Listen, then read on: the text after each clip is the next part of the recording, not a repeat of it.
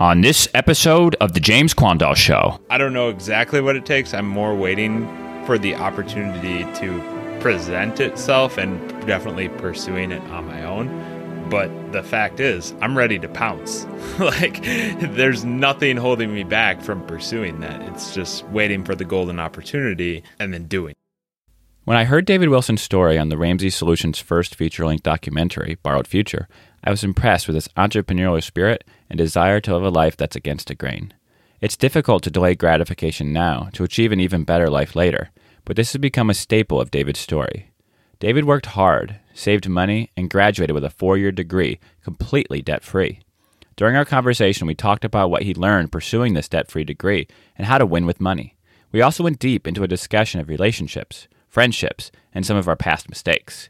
Thank you for listening to the show, and please enjoy this episode. I will say, we met last year in Nashville. I first heard your name in the Borrowed Future documentary that the Ramsey Solutions people put together.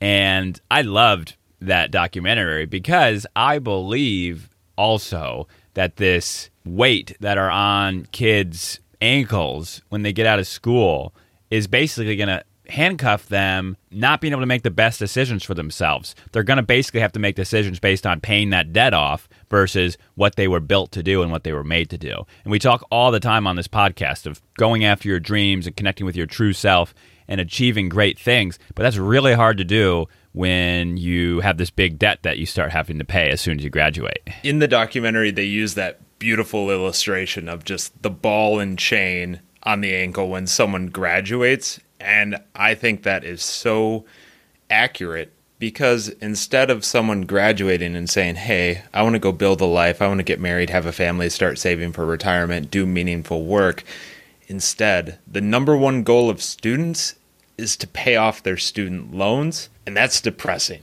Yeah. If you just, what I found interesting, I didn't ever have student loans. I went to college twice, dropped out twice, paid cash both times, never finished. But um, my wife did, and my sisters did, and everybody I know did. But what's interesting is if you pay the minimum, it's a 15 year loan.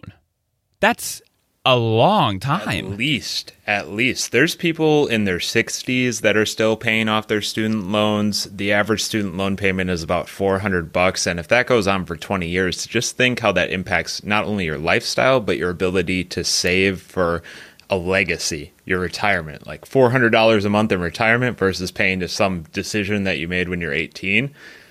Oof. Think about, I think about the positive of freeing up that $400 of cash and what you can do with it. So you're still working the same amount of hours, let's say. You're still making the same amount of money, but now you have an extra $400 to play with every single month.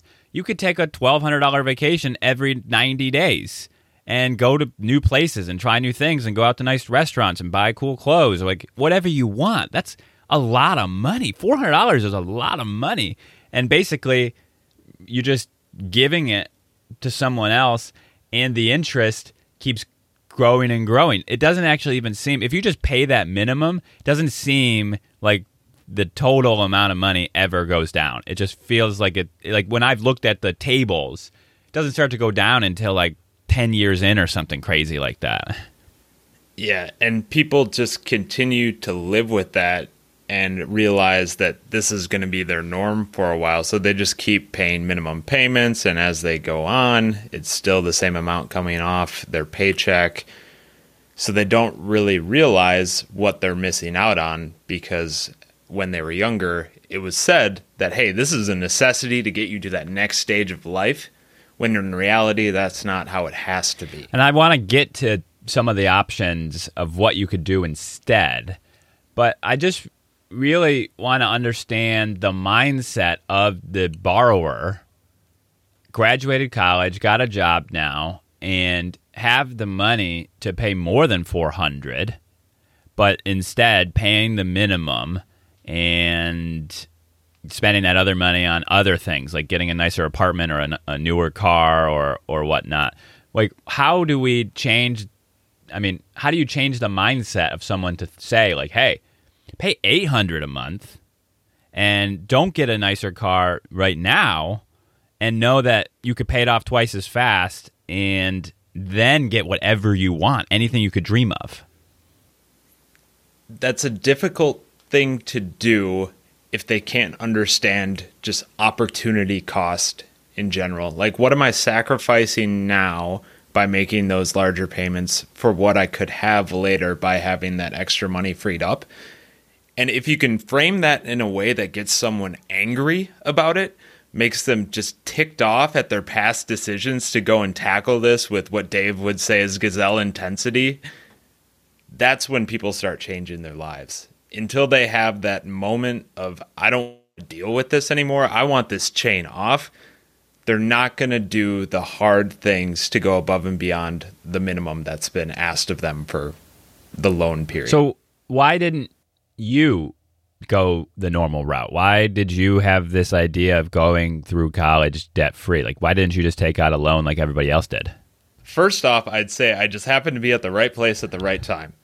So, going to high school was your pretty average high school student. Uh, played football, got hit in the head too many times, had to switch to soccer, band, choir, student council.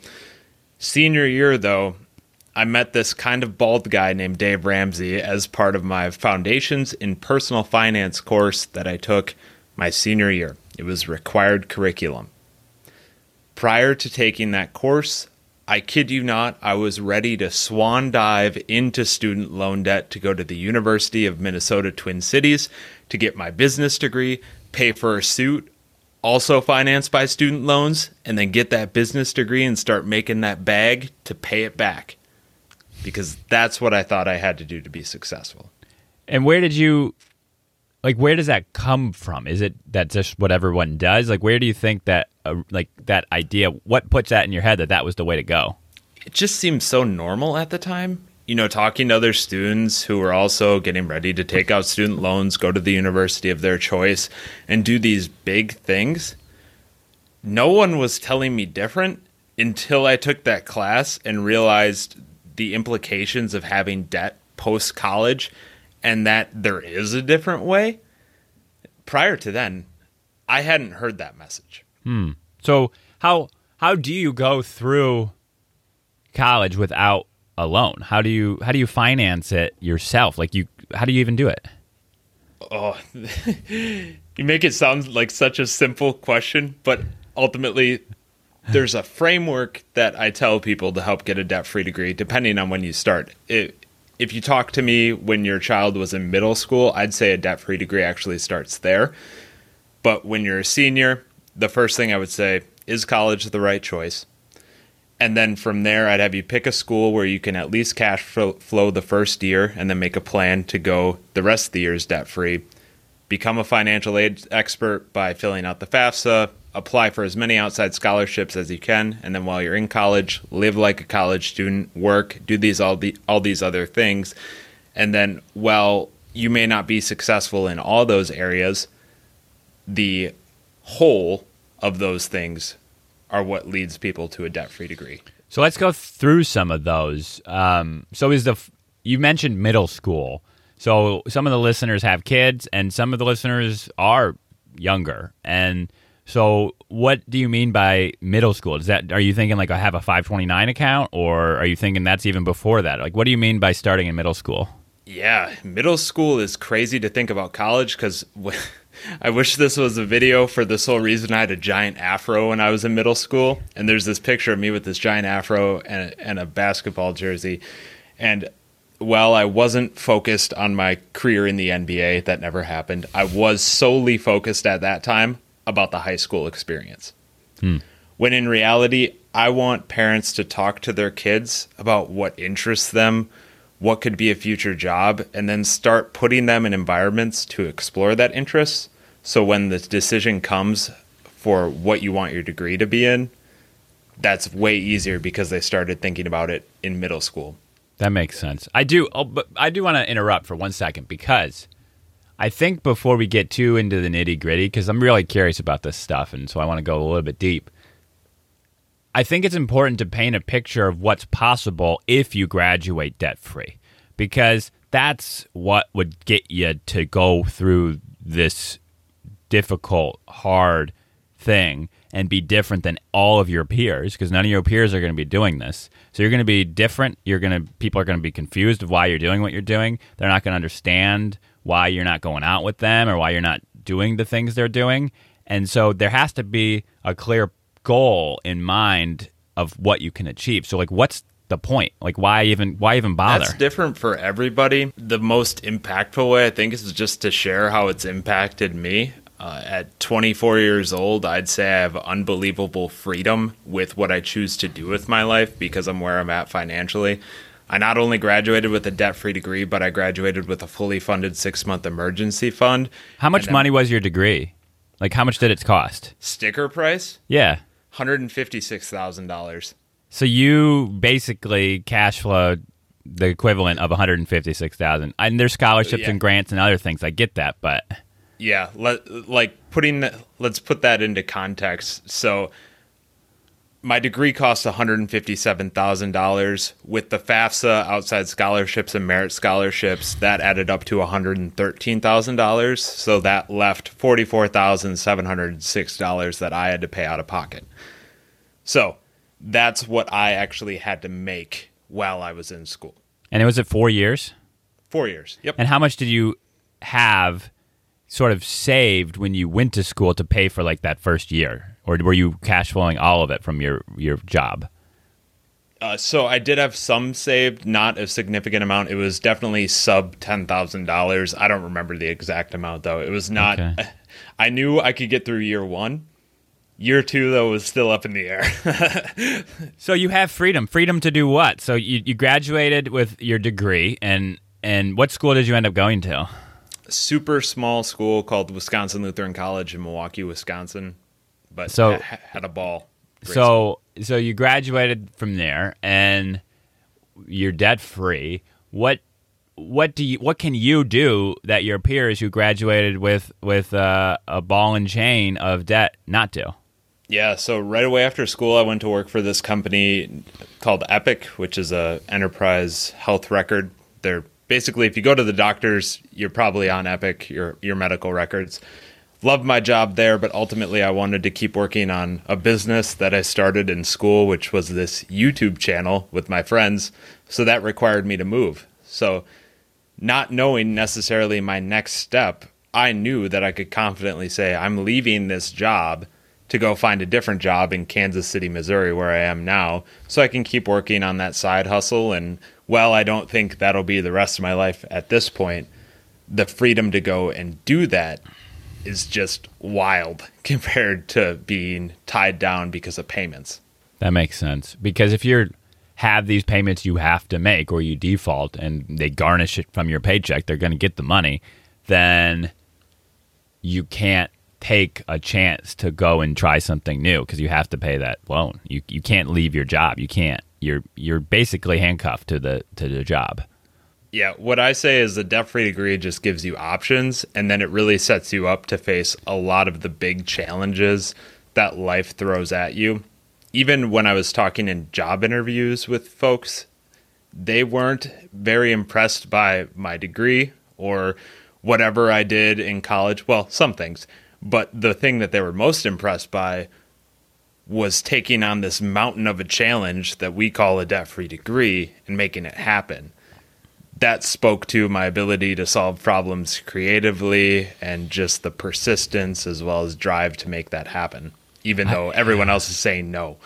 I agree 100%. If I was interviewing two people with simil- similar qualifications, if one told me that they hustled and thought differently than everyone else and and paid for their school as they went, I would pick that person every single time because to truly win in life, you have to do things different than everybody else.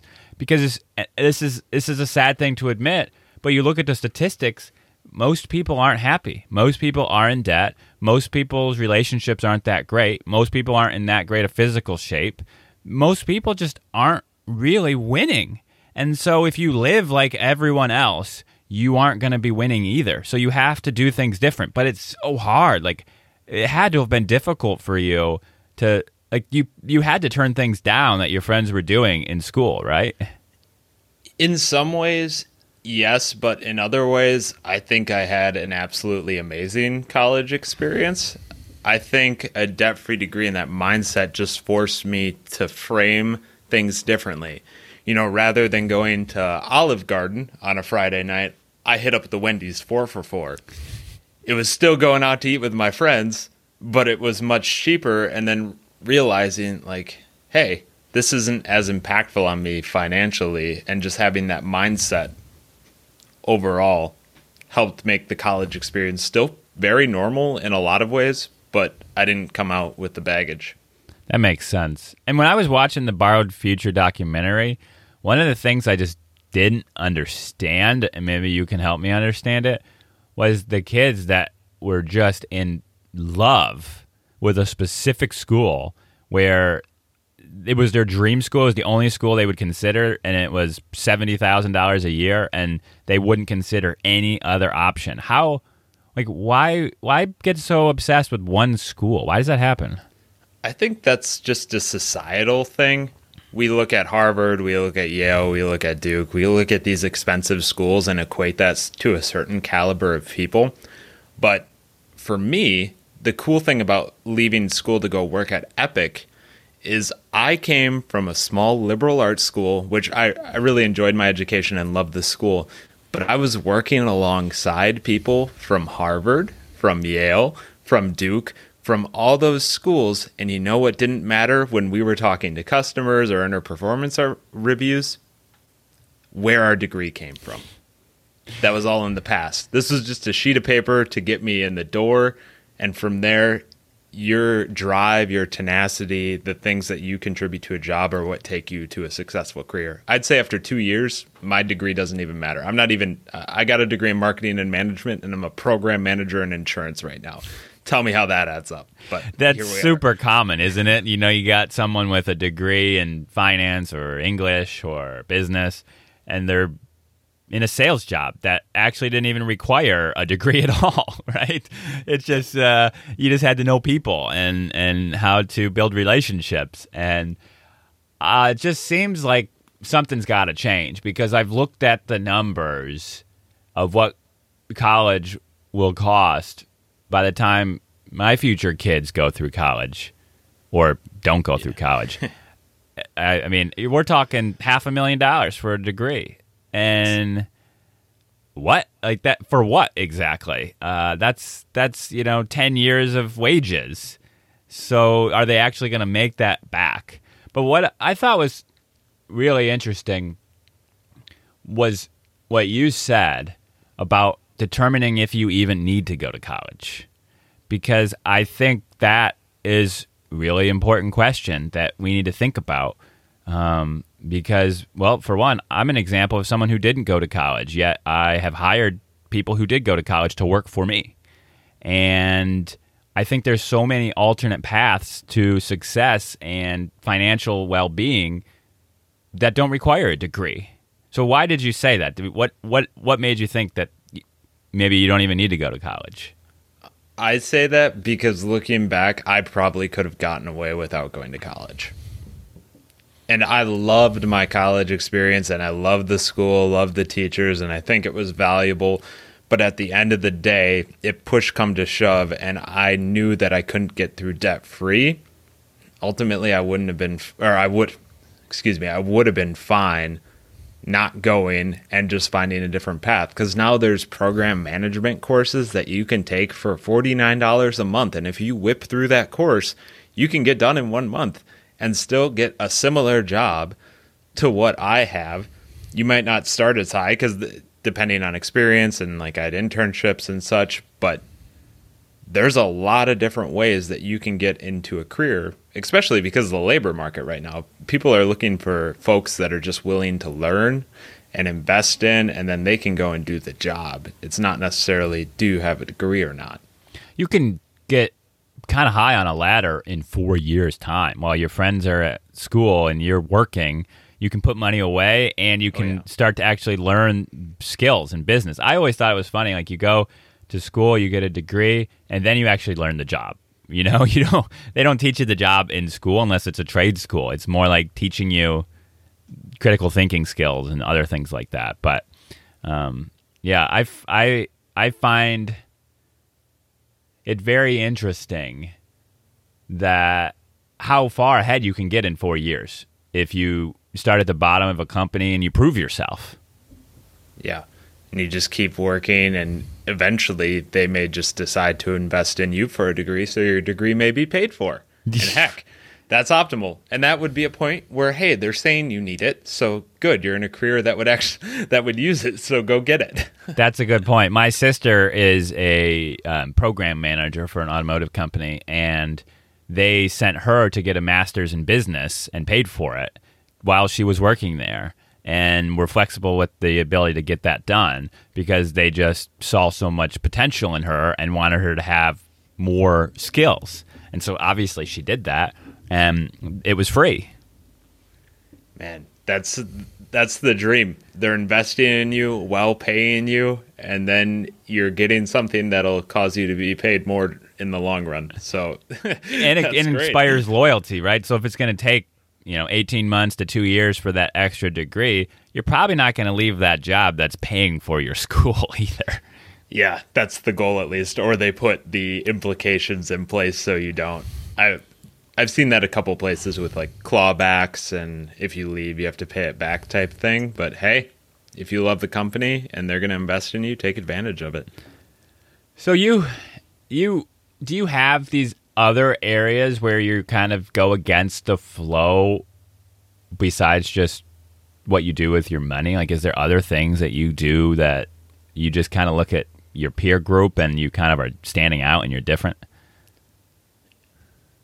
I don't like to call it different because I I really appreciate the different areas that people bring to the table of expertise. And while I know I'm good in some things, I know that I'm super bad in other things. Like what? Anything artistic, graphic design. If you saw the well, the podcast that I have, the Your Debt Free Degree podcast, the cover art for that, let's just say that was my own work of art. And I think it looks like a kindergarten coloring page and not even a good one, like outside the lines type thing. I just don't have an eye for it. So I know that, well, I may be good at things like project management or just being very disciplined and logical thinking. I need people to complement me in those other ways because otherwise I don't produce a good end product without others' input. So that's one thing I, I just want to preface. I'd say from my peer group, I really focus on just retirement and investing. That's something I'm prioritizing, just budgeting and having control over my, my money. That's something I'd say I exceed in. Uh, but then also just reading and reading and more reading. I think I've learned more reading in the past three months than I did for most of my degree, just because now I'm diving into this stuff because I truly want to learn it and not because it's assigned. Yeah, that's that's the secret to knowledge and wisdom is following a path of curiosity as far as it goes down the rabbit hole and just keep going and keep going. And schools they I feel like school does a great job of introducing you to a lot of different things. Then through self-study, you can go deeper into those areas but they're not going to ever do a great job of going really, really deep in a specific area. I mean, most in general, in general situations, but there's when you're passionate about something, you just can't stop learning it. Like, like I'm obsessed right now. I, I've been reading uh, for the last couple weeks all these different productivity, time management, um, sort of mindset uh, discipline books because I'm just trying to optimize my time better, and not so I can work harder, but so I can kind of almost play harder. Um, and so just have things in time buckets, and you just just read book after book after book in a specific topic. What do you? So what are you studying right now? What are you learning? Right now, I'm actually learning about podcasting. I'm reading just a lot of spiritual books too because I realize that up into this point, a lot of that has been directed by other folks, but now the spiritual journey is actually diving in on my own and reading books in in that way, uh, and a lot about content creation, public speaking, and just understanding how to c- connect to people in this digital world mm-hmm. when we're miles apart and figuring out what's valuable because it's hard to stand out with all the noise. It is hard to, to stand out, and it's hard to know who you should be paying attention to and who's real because we're behind these screens, and it can be deceptive sometimes. Yeah, and that's where you have to really vet that for yourself, and it's so easy to not because that takes investigation, that takes work, uh, but ultimately, that's how you prevent like taking bad advice and running with it. So you have to do it. How do you actually like take the what you're reading in these books and start to implement it? Because sometimes I feel like, okay, how many books on productivity do I actually need to read? I probably only need to read one, and if I just implemented everything in there, I would already be productive. Like, how do, how do you know when it's enough, and how do you implement it? Well, that's the benefit of reading is you put all this information in your brain and then ultimately you make a smoothie of what works for you. At least that's how I envision it. So, while I've read books on time management, I know that me making a list and time chunking and not necessarily doing some of the more complex things like having a full Outlook calendar that lays out my day type thing works for me. And then as I identify different habits that may work for me, I add that into my routine. And if it ultimately doesn't work, you cut it and you go back to the system that worked previously. It's just a a journey of discovery, figuring out what works, and then cutting cutting the fat, and then keep going. So, and I have I feel like the the season you're in can change what you're doing too. I mean, there's different times in your life you got to work harder. There's some times in life you have to relax a little, and there's times in life where you have to focus on other people there, and so you got to be flexible. If you have this this this plan and it's calendared and it's set, you're going to be in for some disappointment because a lot of things come that you can't control. Very true. I will say that at this point, I'm in a unique situation where 24, single, just no responsibilities. Heck, I don't even have a mortgage. I, I literally could just leave and go anywhere, work remotely. So that makes it more complicated because I I yearn for some of those responsibilities to happen, but right now it's just taking advantage of the single season and being able to hyper focus on things that's been super uh, valuable to just my own personal growth. Well, so then I'm curious. In before you're 30, like let's just say you're 29 years old and we schedule a talk to catch up. what's your life going to look like? Like what's your goals? Yeah, so I would love to continue spreading this message of financial freedom, helping students getting a debt free degree, whether that be through public speaking, uh, coaching people, continuing to teach classes. Uh, at that point, I would hope to be married, hope to start sharing a life with somebody and growing together because I think that's super valuable to have that companionship. I couldn't tell you where I'll end up living.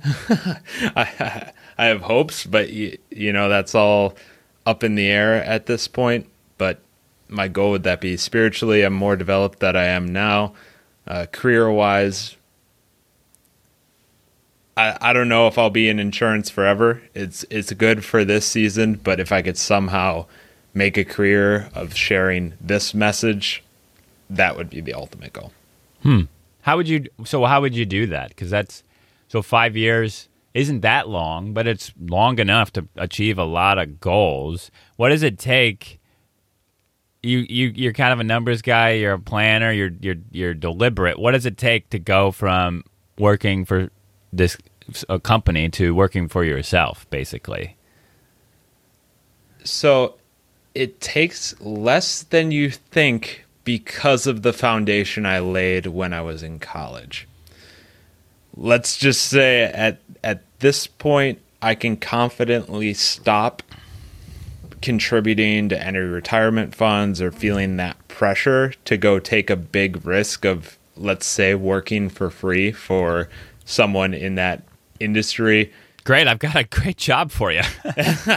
yeah, don't they all? They're like, oh my gosh, you'll work for free? I'll hire you. What's your email? I, we can get you a bunch of free job offers right now. No. Like, send me that resume right now, buddy. I'll hire you. First With no resume. yeah. No, but I guess to be transparent, the situation of being a, a single person that has very limited expenses, I realized that if I can just bum in someone's basement or bedroom for a season to gain more experience in doing those public speaking, content creation things full time, that I can live off an insanely small amount. And that's something I'm okay with because I'd be sacrificing for the season and also not sacrificing my retirement because what I've put away already, I know will make me a millionaire when I'm 65, just thanks to time and compound interest, right? So I don't know exactly what it takes. I'm more waiting for the opportunity to present itself and definitely pursuing it on my own. But the fact is, I'm ready to pounce. like, there's nothing holding me back from pursuing that. It's just waiting for the golden opportunity and then doing. So, what are you doing to actually make the opportunity come, though? I'm just waiting to to figure that out to see see what happens. So I'm continuing to develop myself outside of work, outside of my normal job by teaching classes, uh, trying to come on as many podcasts as I can, speaking anywhere I can. So those are just some of the things I'm doing, and it's yeah, it, it's a lot Uh, it's very much a grind season. So I basically work and then I start doing my my five to nine instead of my nine to five after I check out of work. Would your ideal be somewhere where you could learn video making, podcasting, content creation, editing, newsletters, social media, like that whole like that whole public figure media brand type of information wheel? Yeah, that's the goal is just being an environment that fosters that. But one thing that I've realized at this point in life and just with all the things that come and go is it's very important to be picky about who you surround yourself with. Mm-hmm. Because ultimately, while I can go to a, a lot of different places and be successful in my career, I definitely want to be aligned value wise with faith and family and surrounding myself with those folks because those are the people that I'll turn into. At 24, I'm still pretty moldable, and I realize that, and I think that's advantageous for a lot of reasons. But at the same time, I know I have to put up my own barriers to make sure I'm being molded into the person that I want to be later in life. I would think that some of the books you're reading, some of these authors and public figures would love to have someone like you on their team. If there's someone you're reading and you're like, I love what this person's saying, like, I want more of this, I want to have them mentor me, maybe I could go work for them. And maybe it's even for free at first, but then they're going to see you're providing so much value. They're going to be like, we need to be paying you. You're doing so much for us, you know? Yeah, that's the value proposition is if you can put out a 6-month contract saying, "Hey, I'll do this for either free or significantly lower than what I make at, at this point, just like enough to pay the bills type thing. You can then create this uh, reputation for yourself and make them realize that hey, you can be a valuable asset to this company and maybe they wouldn't have taken the chance on you at first if you wouldn't have been able to make that value proposition up front. So you would really do that. You would leave your insurance gig if there was the right group or person that you could learn from.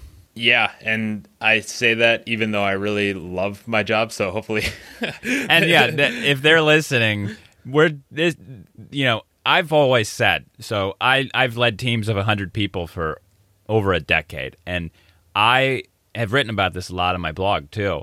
A good leader wants their people to flourish and go on to bigger and better things. Because if you're a leader and your people are all learning and growing, they're going to grow out of your organization. But guess what? They're going to go out into the world and be evangelists for you and your organization because you helped them grow.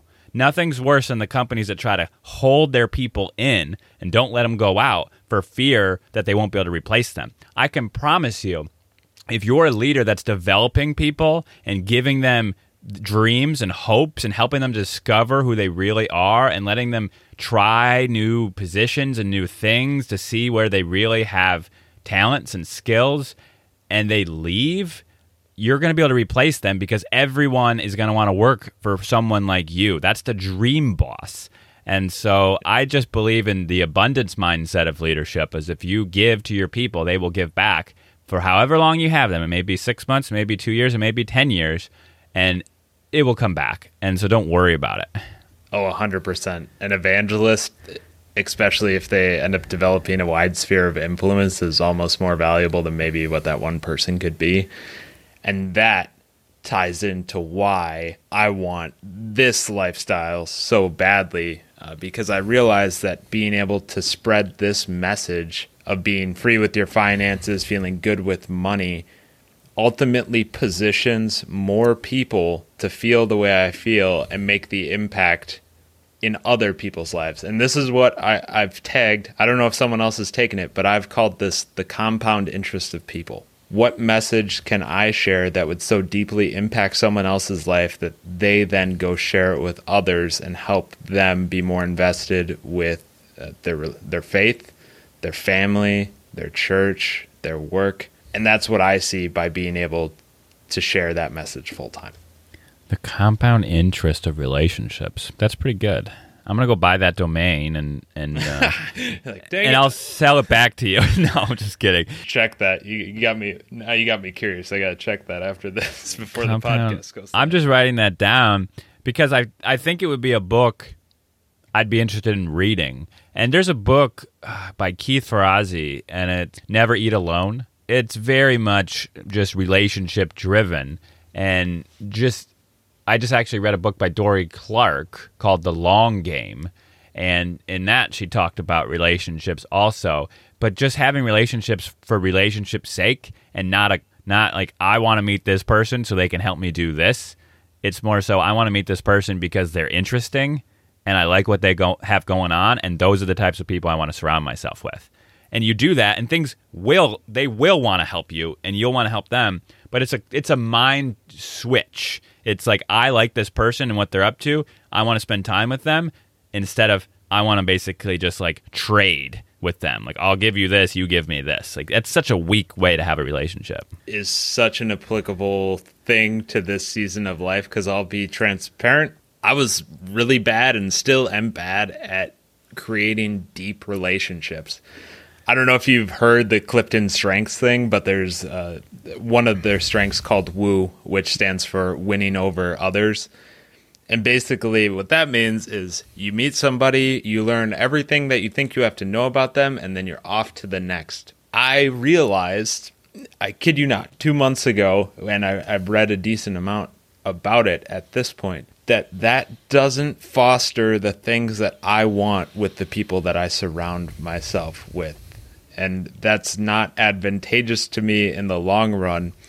So now I plan out when I'm calling people to have conversations about nothing, no goal, just talk, just understand what's going on in their life. And that has led to more realizations, uh, more deep conversations than I'd had previously, all because I came to that realization of, hey, you should maybe stop going to the next, to the next, to the next, because while it's good to develop a wide network, if you don't have any depth to that network, it's not going to be super valuable. That is so true. And it takes and at being someone who gets a decent amount of inbound communique for for contact now from the podcast and the other things I've done, most of those types of requests that I can tell are just weak go right into the archive. I don't even reply because I want meaningful connections and I don't need that many of them. I just read an awesome book by Bob Goff called Dream Big and he talked about Jesus and he talked about how he had his inner circle of 4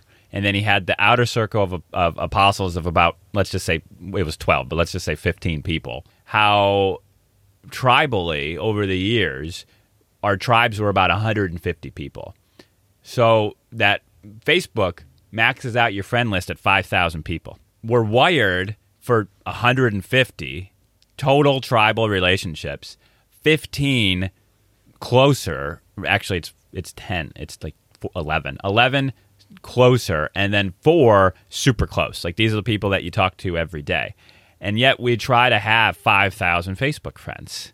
It's not going to work. You can't have a deep relationship with that many people. So after i read that in his book i was like well who am i 15 and so i got a piece of paper out and i started writing down not who i wanted my 15 to be but I looked through my phone at my contact list. I looked through my emails. I looked through my text messages, and I wrote down the people I'm actually talking to the most, and not just through phone, but who I'm actually meeting with in person.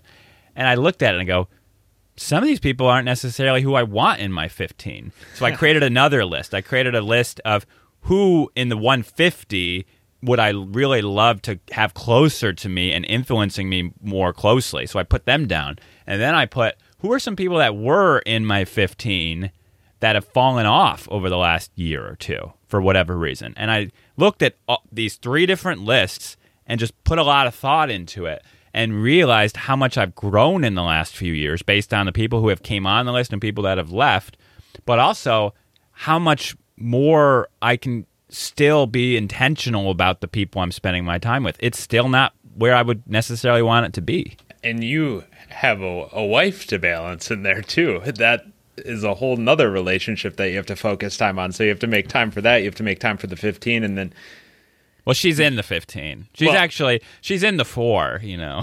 Oh yeah, I guess. Sorry, forgot about the four, but makes total sense that she would be in the four, if not her own group.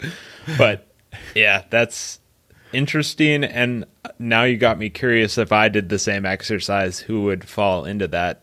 And I say that because after moving from Wisconsin to Kansas City, you realize how difficult it is to keep meaningful connections over distance, especially if both parties aren't willing to make the effort. And that's been hard to to deal with mentally because when life hits, you had those people that maybe you would go talk to at school who are in close proximity but those people might not like texting, might not like calling because that's just not how they connect. So that leads you to search out new people and having to develop situ- uh, relationships rather quickly to have those conversations. So that's something I'm facing immediately because a pandemic, working remotely, and then moving somewhere totally new, it's hard to find people. So I've just been going to random things. I've started branching out, but man, I still got a lot to do. it's interesting you say that because when I first started a list, I was like 15, no problem. But then I was like, okay, this is 15 deep relationships. People that would call me back or call, like or I could call in the middle of the night and be like, "Hey, I need to talk," or "Can you come over?" or something like that, and they would they would answer and they would say yes. That was actually a lot harder. It's not that easy to have that 15 people in our day and age because of these virtual relationships. And I think it's as great as Zoom is, and we can have these conversations like we're having right now, and you can connect with interesting people from anywhere on the planet. We weren't wired for virtual communication. We were wired for in proximity relationships with physical touch, feeling each other's energy, and and seeing each other's faces and emotions and body language. We have to have relationships in our neighborhood and in our, where we're actually living too. I couldn't agree more there because I, I feel that now at, at this point in time that those are definitely huge huge needs and when you come from college when you're surrounded by people 24/7 into the real world I see why the pandemic and people being split was so detrimental to a lot of students it's because they lost their support system and got thrown back into a house that they may or may not have enjoyed. Hopefully they did, but that was all taken away during some of their biggest developmental times.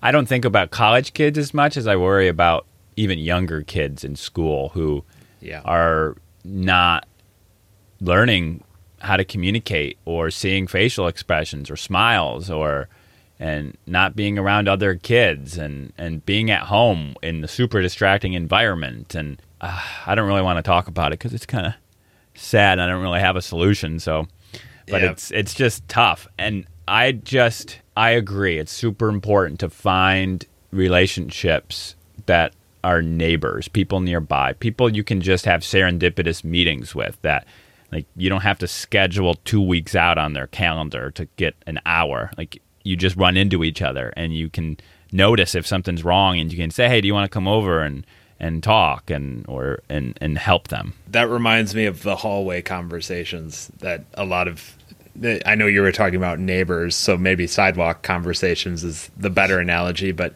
I think some of the best ideas, some of the best conversations, some of the most vulnerability I've experienced out of people is not when we're having a scheduled conversation, but rather when we're passing and I can read what's on their face, their demeanor, how they're feeling. Because usually when someone looks that way, the best time for them to share that information is then so they can start healing from whatever difficult thing that they may be going through. And man, if you're going through a tough time, how awkward would it be if I send you an Outlook invite saying, need to talk, big life thing, and then you say, oh, I'm sorry, I'm busy during that, that time. And I, I guarantee, David, that's happening every day. People are pinging. People ping out looking for someone who will talk and who will share and who will listen. And it's landing on, on on deaf ears. Like the people aren't replying. Because of that search, they're not focusing on the relationships that do matter, that inner circle. Like we can go chasing after that next person, the next relationship, because in that moment we need somebody, but we're not developing the people that were actually close to us previously. So it it's like a, a negative feedback loop. I think is the scientific yeah. term. It, it, just gets worse. Uh, this is a, a, a curious topic of mine all the time. Is the 15 or the four inner circle, being intentional about who those people are. Does that make you, I don't know, like a relationship vampire or something? Like you're just looking for like who the best 15 people are? Or like if you look at your list of 15 and you go, wow, these four people actually don't make me feel very good. Like how do, how do I don't know. I don't know what I'm really asking, but I'm just thinking about how it, it sometimes feels when I was doing the list, it kind of felt like it was about me in a way. So you're saying, am I just friends with this person for my own benefit, and am I actually adding any benefit to their life?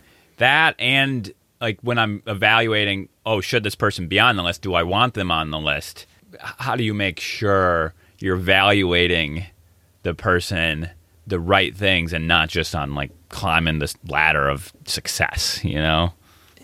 I think you have to be selfish when it comes to your beliefs and your boundaries when picking that list. And I don't think people that go against your beliefs or your boundaries might not even be on that list. You you kind of have to weigh like um, like fundamental beliefs. You know how you value your faith, how you value your relationships. I think you have to be picky about that. But outside of that, I don't I don't think you can be. Man, that's a as I'm walking through this now mentally, I don't think I have a good answer either because in some ways you want to surround yourself with varying opinions. That's important, right? Who you want as someone to fall back on, I'd say you want in alignment with who you strive to be more like. Yeah, you know, I the 15 it's not when I was doing it, I wasn't really choosing who I wanted my 15 to be it was like these are the 15 like the the facts show these are the people i spend time with. Some of them virtual some of them in person. So then first you do that and then you go are these actually the people i want? Like are these the people that are going to pour love into me and and and be honest with me and be there in times of trouble or are they not? And that's where like that real self-reflection is is like oh i don't have 15 people i can count on I need to be more vulnerable. I need to put myself out there and I need to go be that person for someone else so I can have a tribe of people. And that brings up a good point, which I think helps solve that problem. I mean, looking at Jesus, he handpicked his disciples and then consciously added value to their lives not only by teaching but by providing. Maybe the best answer is if you find somebody that you want to surround yourself with, you take that first move to add value to their life and invest time in them and consciously work on that. And then if it doesn't work out, well, clearly it's just a compatibility thing and it's not going to work out. But if it does, you can then keep developing that relationship. Because what I realized as you were drawing that out is that the relationships that we have in our adult life are really not just happenstance. Like they don't just happen unless you're in close proximity. So for those people that you want to dive into, you have to put effort into. you may not like texting, but if you know that the only way to develop a relationship with someone over distance is by texting, you'll text, right? Mm-hmm. You'll do those things that might make you uncomfortable in the moment for the benefit of the relationship and adding value to each other's life. Now, you did make a comment, and I went through the same thing. So that's why I noticed when you said it. Do you get a little bit frustrated or disappointed when people you reach out to, as soon as you stop texting or calling, you don't hear from them again for months, maybe? Or years? I mean, like, are there people if you just stop texting that, like, you, they just wouldn't, you wouldn't hear from again, maybe for years? Yeah, there are those people, and I've learned to just realize that, hey, maybe that's not where I should be putting my time. But man, that's that's sad, especially when you have history, uh, when they've been through maybe some of the tough things that you've gone through, and looking back and realizing at this point that doesn't make sense and that's hard to let go and leads to a lot of heartache. So I'm going to challenge you on that because I've gone through this and I've brought this up with multiple past guests including people that I I know that we have mutual friendships with like Dr. John Deloney and um, Zoe Simic. Do you know what they both told me was if you love someone and you want them in your life and the contact pattern is always you engaging, then that's just how it's that's just how it is for that relationship. And don't put so much reciprocation.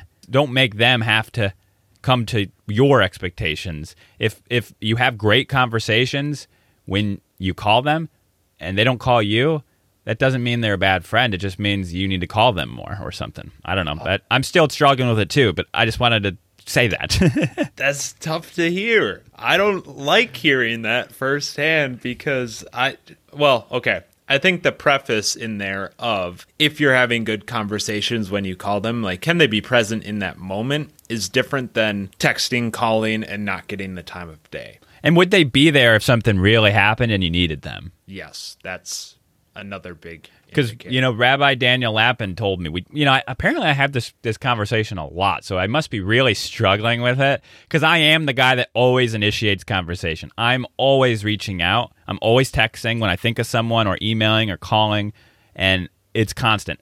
I get surprised when it comes back my way, like when someone reaches out to me randomly, like a friend. That always makes me really happy. And Rabbi Daniel Lapin said his measure of a friend is someone who would call you back within 24 hours who doesn't who you don't owe money to. So if you call them and like you need to talk, you leave a voicemail or text and they call you back within 24 hours and you don't owe them money, that's a that's a friend. I love that added criteria of don't owe money. so yeah, if you owe money, they're always going to call you back. they will. Uh, hmm.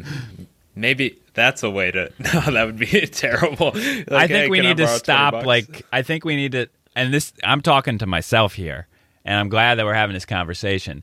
Maybe we need to stop rating and evaluating and gauging and and comparing our friendships and ourselves and our contributions to our friendships and just love these people as they come in and out of our life and leave it leave it there and that's where you really start to embody i would say christ does for us is you give to a relationship with no expectation of return. And that's really modeling that to its perfection. Like if, if we can model that exactly how he lays it out that doesn't leave us disappointed because there's no expectation for grace. You know i, I think for me the reason it frustrates me, or, or it maybe frustrates the wrong word. Maybe it hurts my feelings when I don't get that reciprocation mm-hmm. because, like, oh, do they not love me how I love them? Like, it may, for me, reaching out is a sign of love. Like, if they're not reaching out to me, do they not love me like I love them? Yes, I resonate with that so much because that's how it feels and that's how it's felt. As I've matured, that's been less like that, but mutual reciprocation is it's easy to frame that as they don't love me or appreciate me as much as I love them because I don't see them putting in the effort in ways that I do for them. And that gets into the whole conversation about love language. Love languages. I remember one of my my um I'll say ex-girlfriends. I, I don't have a have a historied past, but She bought me this goat, and it was for a ewe a ewe goat male. It was all it was was a plush goat. It was the, the, that was the whole thing, and she spent twenty bucks on it. And I'm I'm thinking to myself, oh, you could have used this money in such a different way. You could have started paying off your student debt or doing whatever. And in that moment, I didn't realize that she thought of me in that way and did this because that was her showing appreciation to me. Gift giving is lowest on my love languages from the love language quiz. But looking back, man, if I could just slap myself upside the head and eh, because I was being a real dummy at that moment and just taking the goat and made the most of that situation, how different could have could have things been? So I have a real life example from last night of this exact thing. Emily wrote me a poem yesterday on Valentine's Day, and she's never done that before. And it was beautiful, and it was so sweet and romantic and kind. And I told her that. But then, do you know what I said? Like two minutes later, I said, "You know, I think you could have came up with two better words here that would have rhymed a little bit better." Stupid. Why on earth did I say that? I went. I was showering after that. I'm. I'm like in the shower, going, "God, what is wrong with me?" like, I absolutely loved the thought and the gift and it was amazing and I criticized it. Why did I do that? What is wrong with me? I just need uh, like a shoe in mouth button because there are so many moments and I'm getting close to 25 so my prefrontal cortex is almost fully developed. That's exciting, right? So maybe I won't do this as much. I'm 10 years older than you and I'm still doing it. So there's a lot of folly in your youth and a lot of those moments where you look back and you're like, "Man, I was just a big dummy at that moment in time and I wish I could I could do that but oh what I'll say to make up for that comment and Emily knows I love her so much when I look back at my youth and the various relationships I had with women and, and through high school and my young adult life and I sometimes will analyze, well, what went wrong? Like, what did I do wrong so that relationship didn't work? Or what did I say? Or what did I do something wrong? And I'm analyzing it. And it's just because I'm like an achiever and I always want to like figure out what I could have done better. But do you know what I always come back to? The only answer I have to that question, it's because that person wasn't Emily. Like it wasn't my wife. And so those didn't work out because it wasn't Emily. If it was, it would have worked out. And so that gives me a lot of peace to not worry about my past because now I know I have the person that I'm with that I should be with. I yearn for that someday because I think there's so much valuable, so much value, and just joy in that situation that I know is coming up hopefully later in life. But then you can really start to learn from the experiences, but then realize that the person is also different. So uh, I don't know. I can't speak from that perspective, but as someone in my my season, I'm looking forward to it. That's all I gotta say. It's so easy to just beat yourself up because we always want to do better, or at least I do. You talked about the the Strength Finder. I have competition and achiever as two of my top themes. Oh, so I always want to do better and win. And I analyze, I do post game analysis of conversations and things. And that may be why I tally up friendships sometimes when I shouldn't and that's one of my weaknesses. It shouldn't be like that, right? It should just be more fluid. And I think it's hard because our relationships are virtual now. If they were in person, people we just saw through life, it would be different. Yeah, and competition I've found cuz that was actually my number 1 too from strength it's you have to be very aware of that in relationships and realizing that the pie is big enough for everyone. That that's been a hard lesson to learn. Like I will not get any farther in life by hoping that someone doesn't do as good. And I admit that that was something I used to be bad at because you would think that if some person got this opportunity, this thing, etc., that it would somehow eh, negatively impact me.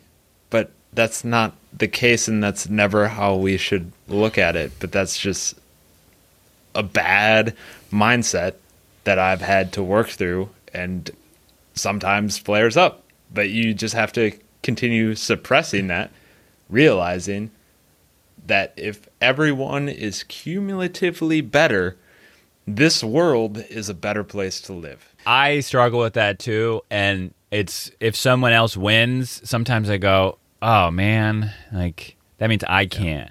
But you can. Like we all, there's abundance. We can all win and achieve things. And we should stop looking at someone else's roadmap and just pay attention to our own.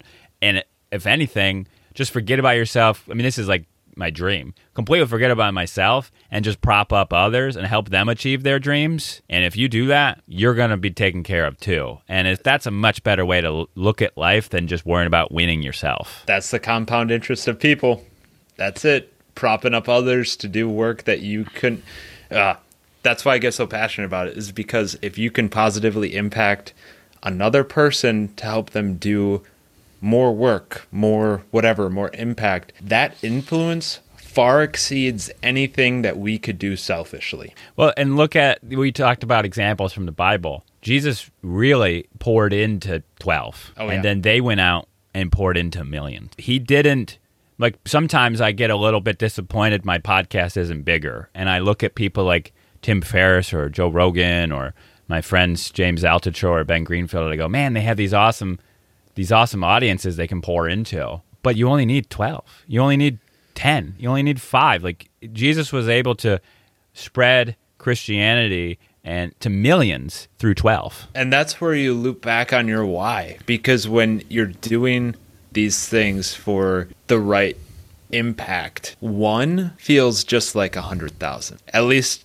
in in my world, if that's how I look at it, because ultimately that person was the person that God wanted me to impact and share something with. That's what I was called to in that moment. If he wants to call me to to be more, by all means. That that's been my recent prayers. God, use me however you want to use me. Make me your vessel to share this to whoever needs to hear it from me, not just the financial stuff, but about about him. Then if I'm talking to someone, that's someone he wanted me to talk to. So it, I I struggle with that as well because you always wish like why don't I have a million on TikTok when someone who's a better dancer or whatever has a million on TikTok and I only have 2000. Uh, so I get that, but ultimately, we're put exactly where we need to be to do the work that fulfills His purpose. Do you know what's interesting? And just through this conversation, I've gotten to know you a lot better than I than I had before. You've got this borrowed future, debt free school, the things that we should have learned in school, how to win with money. And maybe this is just my perspective through this hour long conversation, and I think it would take a lot of deep reflection on your part. It seems like the relationships between people lights you up more than that other stuff. I like both. It's a it's an and thing. I realize that when people get straight with their money, they can be better with a lot of different things. So I've always been good at money. I've talked about money since I was 18 years old. When I first learned about financial peace, I not only knew I wanted to get a debt-free degree, but I started going through my the finances with my mom, calling the cable company, doing things like that. So that's something I'm I'm deeply passionate about. But what I realize is that there's a step further than that. The money is one problem. If we can get that out of the way as a barrier, we can start pointing people to what really, really matters the mm-hmm. relationships, the faith, and that walk. But if money is just this big thing hanging over their head, which it is for 90% of Americans, and I know I can help remove that barrier, I will do that till I'm blue in the face because I realize what's on the other side. And maybe that's not the, the best way to look at it. That makes perfect sense. That's an amazing explanation. So when this episode comes out, you got to take exactly what you just said because you just described it beautifully as far as it's the barrier that prevents you from having these meaningful relationships because you're just playing catch up. You're the slave to the lender. And when you're a slave, how can you really have deep, meaningful relationships with others? Yes, that's all all I will say. There's just so much, but that's why I keep talking about it is because I realize what's on the other side and what's important because well, you know, getting people good money habits can help them be successful in the world. The ultimate reality is if we can use this as a, another vehicle to push them towards you know, faith and that and really taking care of their eternal future that's that's huge and that's more valuable than any lesson I can give with money. But the reality is is money conversations foster that conversation. Do you think we're having these money conversations enough? Like should we be talking about with we were talking about friends. Should you be talking about your finances and your money with your friends or is that too personal or, or what who should we be talking about money with? It's a delicate art of balance and I'm hesitant to just shove it down their throat in a sense, like say, hey, let's talk about your budget, buddy, as we're off to do a meaningful conversation. I don't think that's the way. I think the best way that we can help people understand the impact that this has on them is by showing them how it's impacted us in the way that we live, in the things that we're able to do, in the message that we're sharing, uh, just being an example. And then from there, curiosity is usually peak. When you can say at 24 you're going to be retiring a multimillionaire, that piques some interest of the how, right?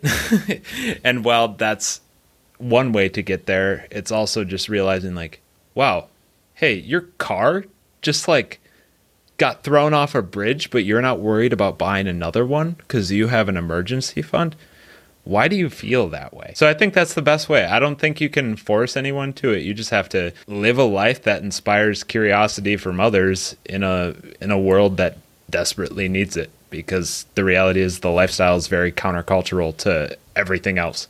That makes a lot of sense. And I think you put it beautifully is just be the example for others. And then they go, Well, what are you doing differently than me? And then that's when you can have the conversation. I think that's that's so true in money conversations. That's so true in faith conversations. That's so true in health conversations. You can't go out and beat someone over the head with it. They're gonna they're gonna put up a barrier and they won't listen to you at all. They need to come to you. You need to be the example. Yep. I'm I'm not gonna change anybody by telling them that their way is wrong. that is the worst way to inspire somebody to change. you mean that doesn't work? What? Like, yeah, buddy, I'm going to go take out 12 credit cards right now. Thanks for that advice. yeah, I'm going to prove you wrong. Yeah. I'm going to stop paying this thing and I'll show you. So I'm curious um, what you're up to that we can support you with next and um, where we can learn more about you and, and just uh, if, if this really resonated with someone that's listening, how they can get in touch.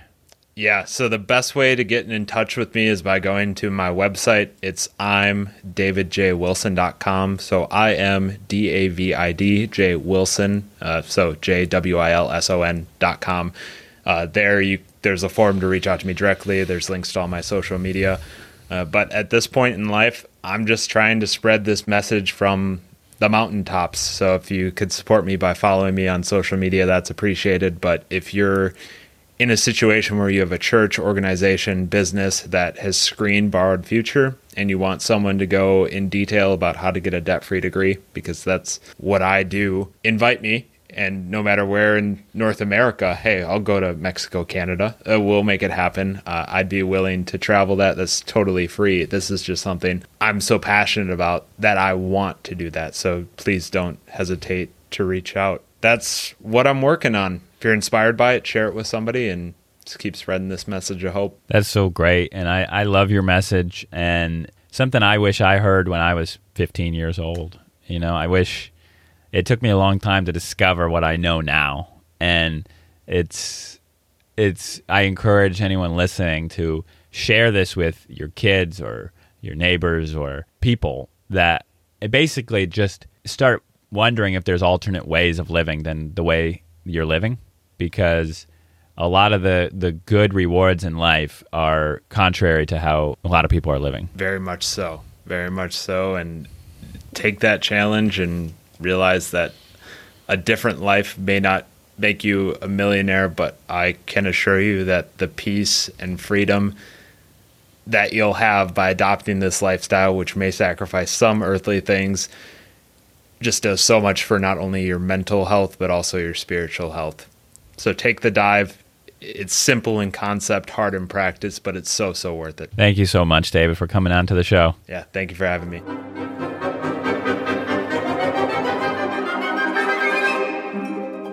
Thanks for listening to this episode of The James Quandahl Show. The show notes for this episode and other goodies can be found at quandal.com. Are you enjoying the show? If you are, please subscribe and leave a review. I may end up reading your review live on the review, and telling your friends about the show is the best way to support me and help the show. See you next time.